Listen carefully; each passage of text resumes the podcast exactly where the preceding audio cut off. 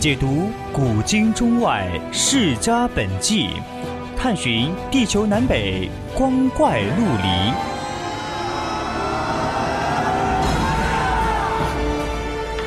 拨开历史迷雾，挖掘未解之谜。大千探奇，秘境追踪，VOC 广播电台百科探秘，为你展现神秘莫测的宇宙进程。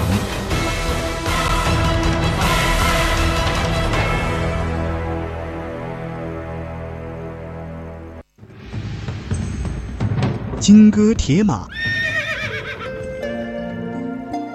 闭月羞花。一曲红妆书生见，百转柔情女儿香。叹不完几许英雄泪，伤不尽多少儿女情。名人印记，一古说今。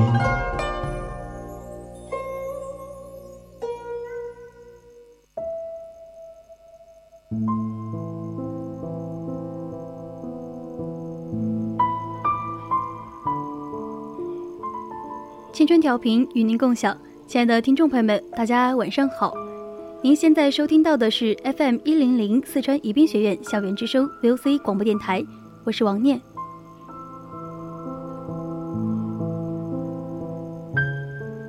在伟人邓小平的身后，有一个温暖幸福的家，这个家的统帅就是妻子卓琳。与邓小平相伴走过了五十八个风云变幻的春秋冬夏，卓琳一直在生活中给予邓小平最大的支持和帮助。人们都称卓琳为站在伟人身后的红色大姐。那么今天我们就来讲述一下卓琳的故事。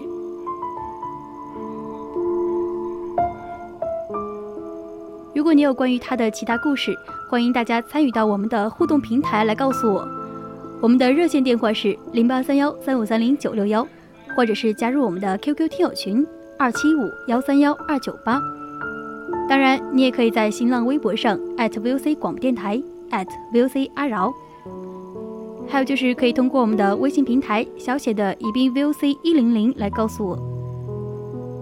那么现在我们就开始进入我们今天的主题吧。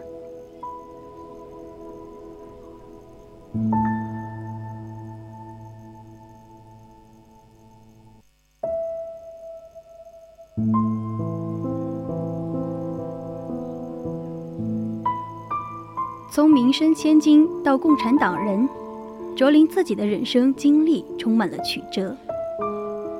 一九一六年四月六日，卓林出生在一个富甲乡里的工商民生家庭里，是家中的第七个孩子，也是最小的一个。卓林的父亲是云南有名的火腿大王，曾经因为某种原因而被软禁过，于是才四五岁的他。同母亲先后赴越南、香港、广州，千里寻父。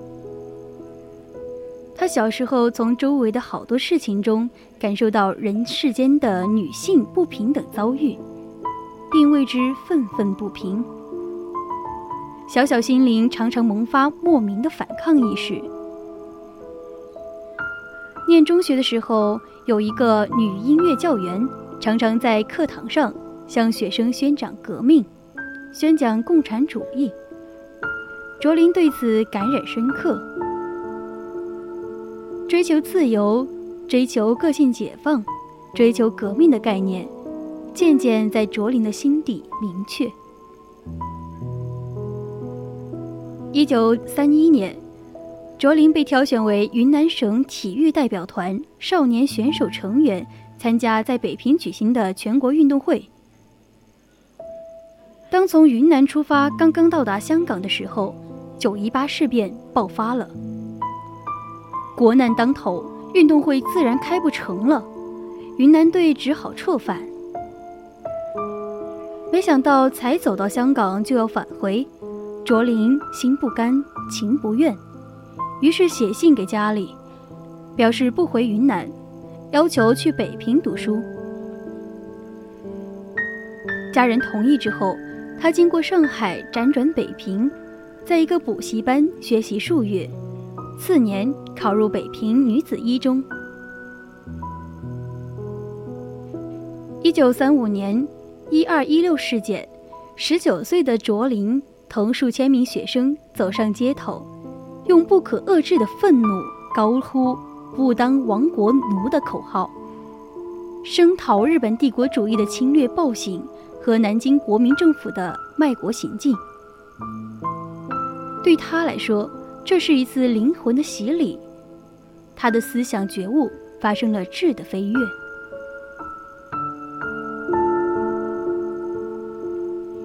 第二年，卓琳抱着学习理工以实业报国、科学报国的理想，以优异的成绩考上了北京大学物理系。在校时，积极参加在校的抗日民族解放先锋队。不久。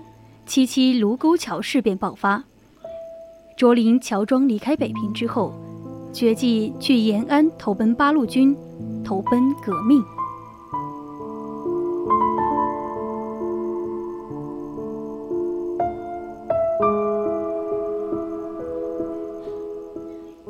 北平、天津、青岛、济南、西安、延安，转车到船。折腾数回，才到达了革命圣地延安，并考上了延安陕北公学。经过四个月的学习，卓琳圆满完成学业。次年年初，她加入了中国共产党，从一个名牌大学的女生，成为了一个矢志不渝的革命者。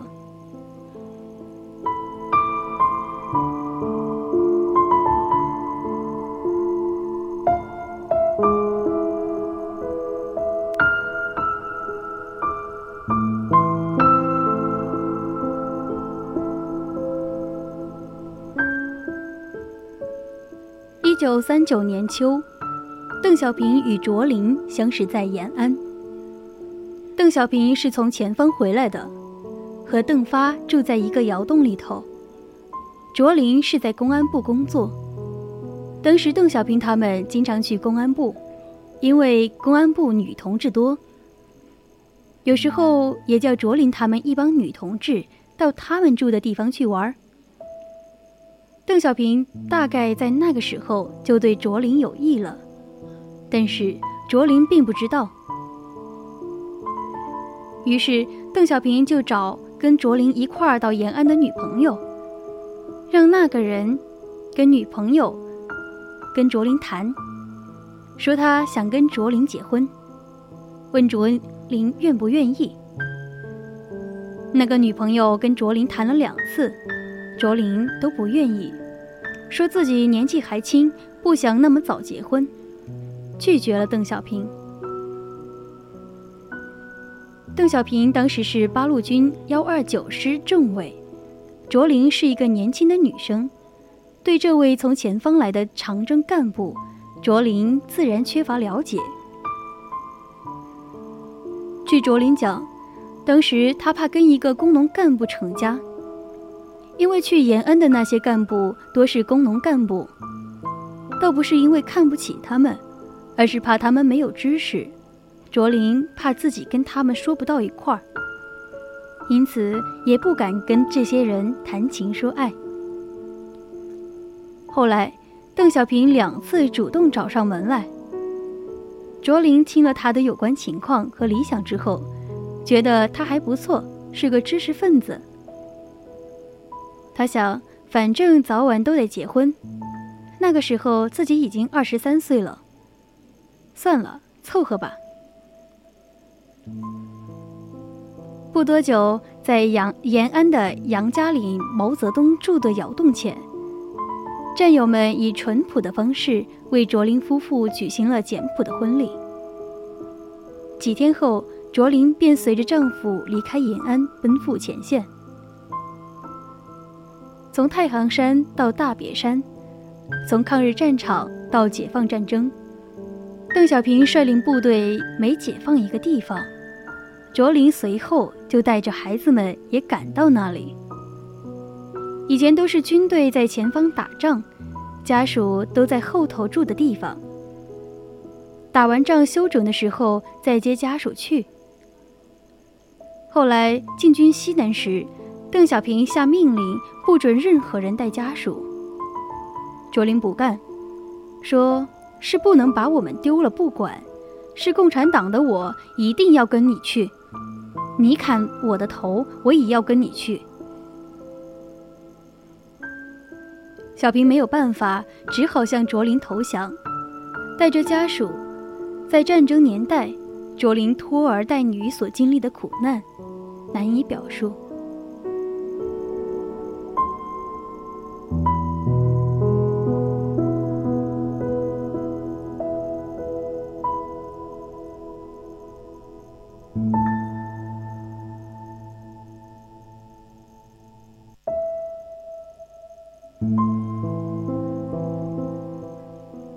一九五二年，邓小平从西南局调到中央工作，卓林也带着全家一同来到了北京。担任党和国家领导职务的邓小平对自己的妻子提出了这样的要求：不要到外面工作，不要出风头。于是，卓林多次谢绝了一些单位、团体请他参加工作的邀请，一门心思地为邓小平当秘书。整理日常文件，默默在邓小平背后奉献，从不给邓小平添乱惹是非，从没有想过从政参政。家庭的温暖无疑有助于邓小平从容地应对接踵而来的政治风波。风雨飘摇与境遇浮沉中，不变的是他相伴永远的妻子。和儿女。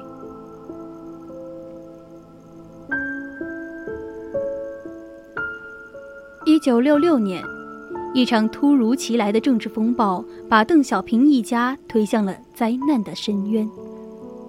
人生失去了自由，工资被停发，生活十分困难。那个时候，有不少人想的是划清界限，而卓琳特别信任自己的丈夫。没有犯糊涂。一九六九年十月，邓小平以全国第二号走资派的身份，被下放到了江西监管劳动。经过战争磨练的卓林，顶着巨大的精神压力，毫不犹豫地陪伴邓小平到了江西，迎接生活的挑战。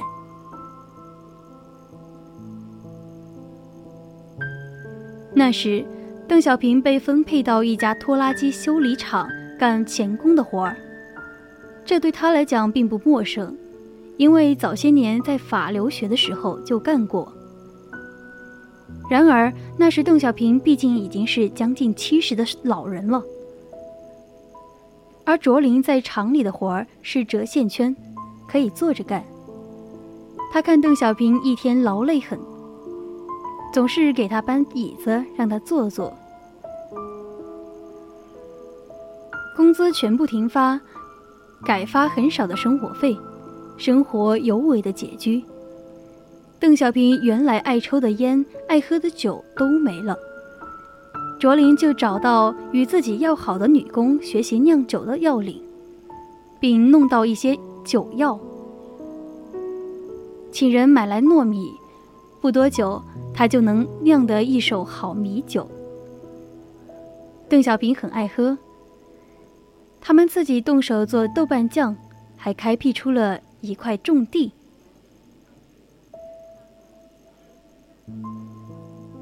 被发配江西的日子，卓林纪念终生。邓小平干重活粗活，卓林做一些烧饭之类的技术活，夫妻俩在配合中相互照顾，收获劳动中带来的喜悦。历史是不能假设的，然而，如果没有卓林对邓小平生活的照顾和精神上的理解，如果没有卓林用行动给予邓小平最大的支持和关爱，我们无法想象后来的邓小平历史是否要真的要重新改写了。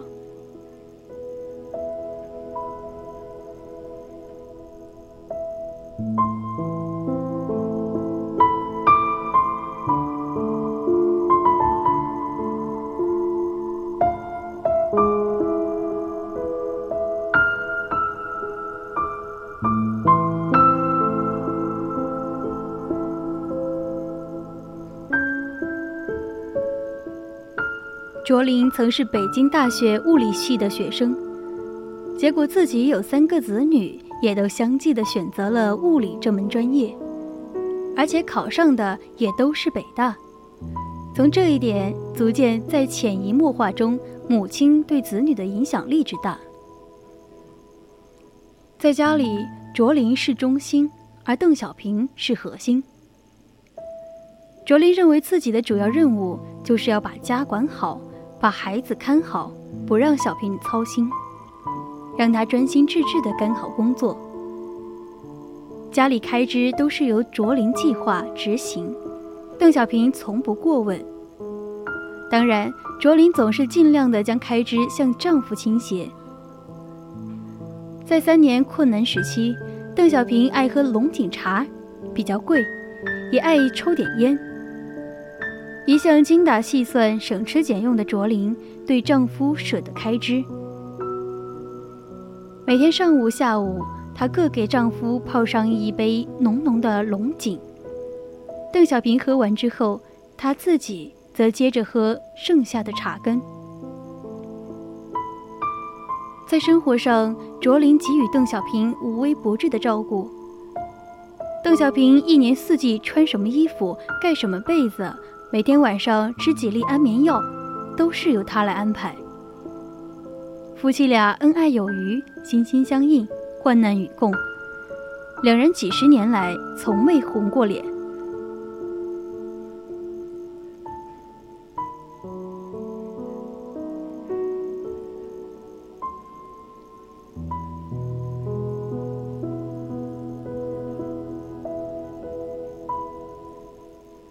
邓小平逝世后很长一段时间，卓林沉浸在绵绵的哀思之中，但他向家人、向子女们提出了一个要求：一切要以中央的决定为准。你们不能提出高于中央标准的要求。于是丧事从简，他在家里没有设灵堂，只是将邓小平的书房简单的布置了一下，以方便亲友悼念。之后，每逢忌日，卓林都预先买好花瓣，在院子里抛洒，边洒边喊着：“老爷子，给你撒花了，你亲见了没有？”这情这景，无不让人动容。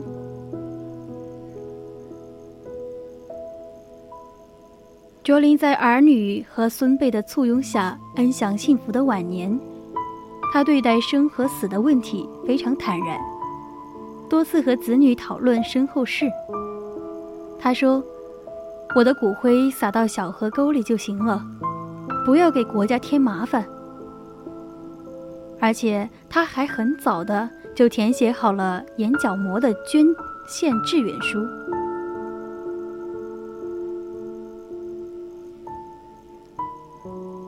二零零九年，卓林去世。北京米粮库胡同的街坊们都自发到大院门前驻足，哀悼这位红色大姐。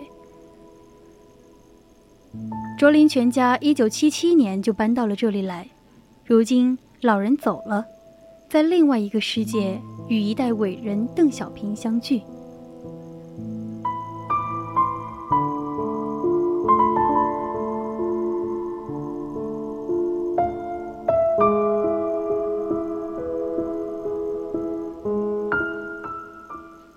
陈小川曾经跟他说过：“他默默地站在一位时代伟人背后，用坚定的信仰和深深的爱，支撑着伟人度过劫波，支撑着伟人创造新的历史。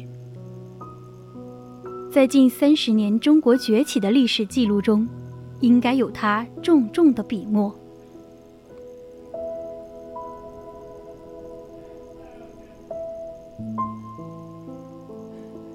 好了，今天的名人印记到这里就要跟大家说再见了。希望大家喜欢今天的故事，更多精彩内容，咱们下期再见。